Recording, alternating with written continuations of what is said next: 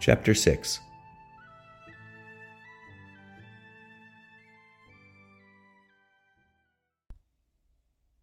It was on a bright evening in the summer that Marjorie, with her maid Janet, came riding down to Padley, and about the same time a young man came walking up the track that led from Derby. In fact, the young man saw the two against the skyline and wondered who they were. Further, there was a group of four or five walking on the terrace below the house that saw both the approaching parties and commented upon their coming. To be precise, there were four persons in the group on the terrace, and a manservant who hung near. The four were Mr. John Fitzherbert, his son Thomas, his son's wife, and in the midst, leaning on Mrs. Fitzherbert's arm, was old Sir Thomas himself, and it was for his sake that the servant was within call, for he was still very sickly after his long imprisonment, in spite of his occasional releases. Mr. John saw the visitors first. Why, here is the company all arrived together, he said. Now, if anything hung on that, his son broke in uneasily. You are sure of young Owen? he said. Our lives will all hang on him after this. His father clapped him gently on the shoulder. Now, now, he said. I know him well enough, for my lord. He hath made a dozen such places in this county alone. Mr. Thomas glanced swiftly at his uncle. And you have spoken with him too, uncle? The old man turned his melancholy eyes on him. Yes, I have spoken with him, he said. Five minutes later, Marjorie was dismounted and was with him. She greeted old Sir Thomas with particular respect. She had talked with him a year ago when he was first released that he might raise his fines, and she knew well enough that his liberty was coming to an end. In fact, he was technically a prisoner even now, and had only been allowed to come for a week or two from Sir Walter Aston's house before going back again to the fleet. You are come in good time, said Sir John, smiling. That is young Owen himself coming up the path. There was nothing particularly noticeable about the young man who a minute later was standing before them with his cap in his hand. He was plainly of the working class, and he had over his shoulder a bag of tools. He was dusty up to the knees with his long tramp. Mr. John gave him a word of welcome, and then the whole group went slowly together back to the house, with the two men following. Sir Thomas stumbled a little, going up the two or three steps into the hall. Then they all sat down together. The servant put a big flagon and a horn tumbler beside the traveler and went out, closing the doors. Now, my man, said Mr. John, do you eat and drink while I do the talking. I understand you are a man of your hands and that you have business elsewhere. I must be in Lancashire by the end of the week, sir. Very well, then. We have business enough for you, God knows. This is Mistress Manners, whom you may have heard of. And after you have looked at the places we have here, you understand me, Mistress Manners wants you at her house at Booth's Edge. You have any papers? Owen leaned back and drew out a paper from his bag of tools. This is for Mr. Fenton, sir. Mr. John glanced at the address. Then he turned it over and broke the seal. He stared for a moment at the open sheet. Why, it is blank, he said. Owen smiled. He was a grave looking lad of eighteen or nineteen years old, and his face lighted up very pleasantly. I have had that trick played on me before, sir, in my travels. I understand that Catholic gentlemen do so sometimes to try the fidelity of the messenger. The other laughed out loud, throwing back his head. Why, that is a poor compliment, he said. You shall have a better one from us, I have no doubt. Mr. Thomas leaned over the table and took the paper. He examined it very carefully, then he handed it back. His father laughed again as he took it. You are very cautious, my son, he said, but it is wise enough. Well then, he went on to the carpenter, you are willing to do this work for us? And as for your payment? I ask only my food and lodging, said the lad quietly, and enough to carry me on to the next place. Why? began the others in a protest. No, sir, no more than that. He paused an instant. I hope to be admitted to the Society of Jesus this year or next. There was a pause of astonishment, and then old Sir Thomas's deep voice broke in. You do very well, sir. I heartily congratulate you, and I would I were twenty years younger myself. After supper that night, the entire party went upstairs to the chapel. Young Hugh Owen even already was beginning to be known among Catholics for his extraordinary skill in constructing hiding holes. Up to the present, not much more had been attempted than little secret recesses where the vessels of the altar and the vestments might be concealed. But the young carpenter had been ingenious enough in two or three houses to which he had been called to enlarge these so considerably that even two or three men might be sheltered in them and now that it seemed as if the persecution of recusants was to break out again, the idea began to spread. Mr. John Fitzherbert, while in London, had heard of his skill and had taken means to get at the young man for his own house at Padley. Owen was already at work when the party came upstairs.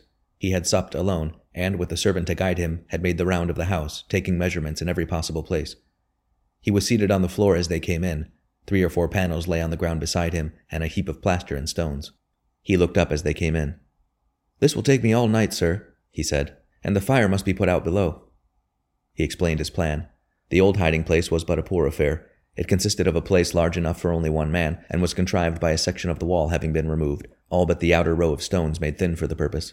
The entrance to it was through a tall sliding panel on the inside of the chapel. Its extreme weakness as a hiding hole lay in the fact that anyone striking on the panel could not fail to hear how hollow it rang. This he proposed to do away with, unless indeed he left a small space for the altar vessels, and to construct instead a little chamber in the chimney of the hall that was built against this wall. He would contrive it so that an entrance was still from the chapel, as well as one that he would make over the hearth below, and that the smoke should be conducted round the little enclosed space, passing afterwards up the usual vent. The chamber would be large enough, he thought, for at least two men. He explained, too, his method for deadening the hollowness of the sound if the panel were knocked upon, by placing pads of felt on struts of wood that would be set against the panel door. Why, that is very shrewd, cried Mr. John. He looked round the faces for approval. For an hour or so the party sat and watched him at his work, and Marjorie listened to their talk. It was of that which filled the hearts of all Catholics at this time, of the gathering storm in England, of the priests that had been executed this very year. Mr. Payne at Chelmsford in March, Mr. Ford, Mr. Shert, and Mr. Johnson at Tyburn in May, the first of the three having been taken with Father Campion at Lyford. Deaths that were followed two days later by the execution of four more, one of whom, Mr. Filby, had also been arrested at Lyford and there were besides a great number more in prison. Mr. Cottam, it was known, had been taken at York scarcely a week ago, and, it was said, would certainly suffer before long. They talked in low voices, for the shadow was on all their hearts. It had been possible almost to this very year to hope that the misery would be a passing one, but the time for hope was gone. It remained only to bear what came, to multiply priests and, if necessary, martyrs, and meantime to take such pains for protection as they could. He will be a clever pursuivant who finds this one out, said Mr. John. The carpenter looked up from his work. But a clever one will find it, he said. Mr. Thomas was heard to sigh. It was on the afternoon of the following day that Marjorie rode up to her house with Janet beside her and Hugh Owen walking by her horse. He had finished his work at Padley an hour or two after dawn, for he worked at night when he could and had then gone to rest. But he had been waiting for her when her horses were brought, and asked if he might walk with her. He had asked it simply and easily, saying that it might save his losing his way, and time was precious to him. Marjorie felt very much interested by this lad, for he was no more than that. In appearance he was like any of his kind, with a countryman's face, in a working dress. She might have seen him by chance a hundred times and not known him again. But his manner was remarkable, so wholly simple and well bred. He was courteous always, as suited his degree, but he had something of the same assurance that she had noticed so plainly in Father Campion. He talked with a plain northern dialect. Presently she opened on that very point, for she could talk freely before Janet. Did you ever know Father Campion? she asked. I have never spoken with him, mistress. I have heard him preach. It was that which put it in my heart to join the company. You heard him preach? Yes, mistress, three or four times in Essex and Hertfordshire. I heard him preach upon the young man who came to our Saviour. Tell me, she said, looking down at what she could see of his face. It was liker an angel than a man, he said quietly. I could not take my eyes off him from his first word to the last, and all were the same that were there. Was he eloquent? Ay, you might call it that but I thought it to be the Spirit of God. And it was then you made up your mind to join the society? There was no rest for me till I did. And Christ also went away sorrowful, were his last words, and I could not bear to think that. Marjorie was silent through pure sympathy. This young man spoke a language she understood better than that which some of her friends used, Mr. Babington, for instance.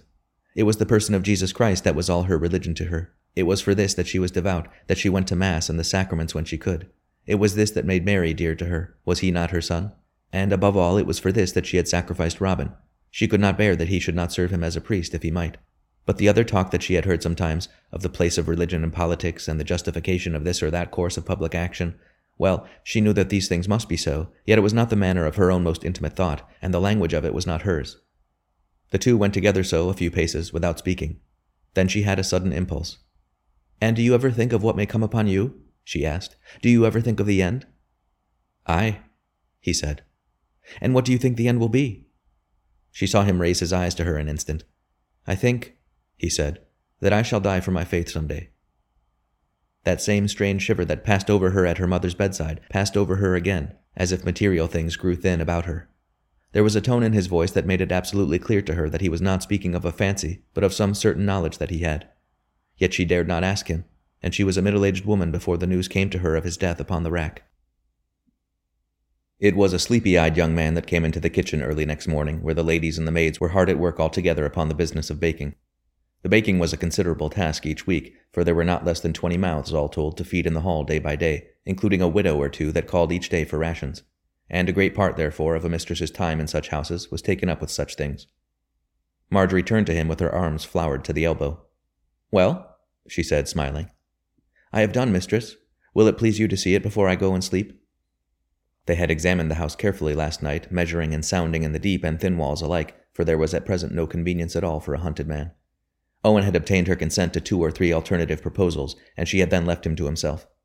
From her bed that she had had prepared with Alice Babington's in a loft, turning out for the night the farm men who had usually slept there, she had heard more than once the sound of distant hammering from the main front of the house where her own room lay, that had once been her mother's as well. The possibilities in this little manor were small. To construct a passage, giving an exterior escape, as had been made in some houses, would have meant here a labor of weeks, and she had told the young man she would be content with a simple hiding hole.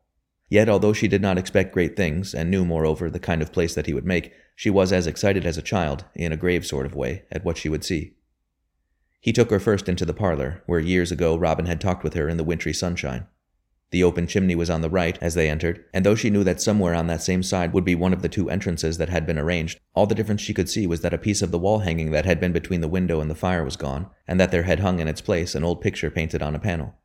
She looked at this without speaking. The wall was wainscoted in oak, as it had always been, six feet up from the floor. Then an idea came to her, she tilted the picture on one side, but there was no more to be seen than a cracked panel, which, it seemed to her, had once been nearer to the door. She rapped upon this, but it gave back the dull sound as of wood against stone. She turned to the young man, smiling. He smiled back. Come into the bedroom, mistress. He led her in there, through the passage outside, into which the two doors opened at the head of the outside stairs. But here, too, all that she could see was that a tall press that had once stood between the windows now stood against the wall immediately opposite to the painted panel on the other side of the wall. She opened the doors of the press, but it was as it had always been. There even hung there the three or four dresses that she had taken from it last night and laid on the bed. She laughed outright, and turning, saw Mistress Alice Babington beaming tranquilly from the door of the room. Come in, Alice, she said, and see this miracle. Then he began to explain it. On this side was the entrance proper, and as he said so, he stepped up into the press and closed the doors. They could hear him fumbling within, then the sound of wood sliding, and finally a muffled voice calling to them. Marjorie flung the doors open, and, save for the dresses, it was empty. She stared in for a moment, still hearing the movements of someone beyond, and at last the sound of a snap. And as she withdrew her head to exclaim to Alice, the young man walked into the room through the open door behind her. Then he explained it in full. The back of the press had been removed and then replaced in such a manner that it would slide out about 18 inches towards the window, but only when the doors of the press were closed.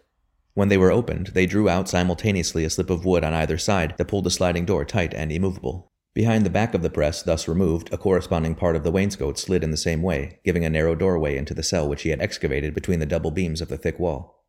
Next, when the person that had taken refuge was inside, with the two sliding doors closed behind him, it was possible for him, by an extremely simple device, to turn a wooden button and thus release a little wooden machinery which controlled a further opening into the parlor, and which, at the same time, was braced against the hollow paneling in one of the higher beams in such a manner as to give it, when knocked upon, the dullness of sound the girl had noticed just now.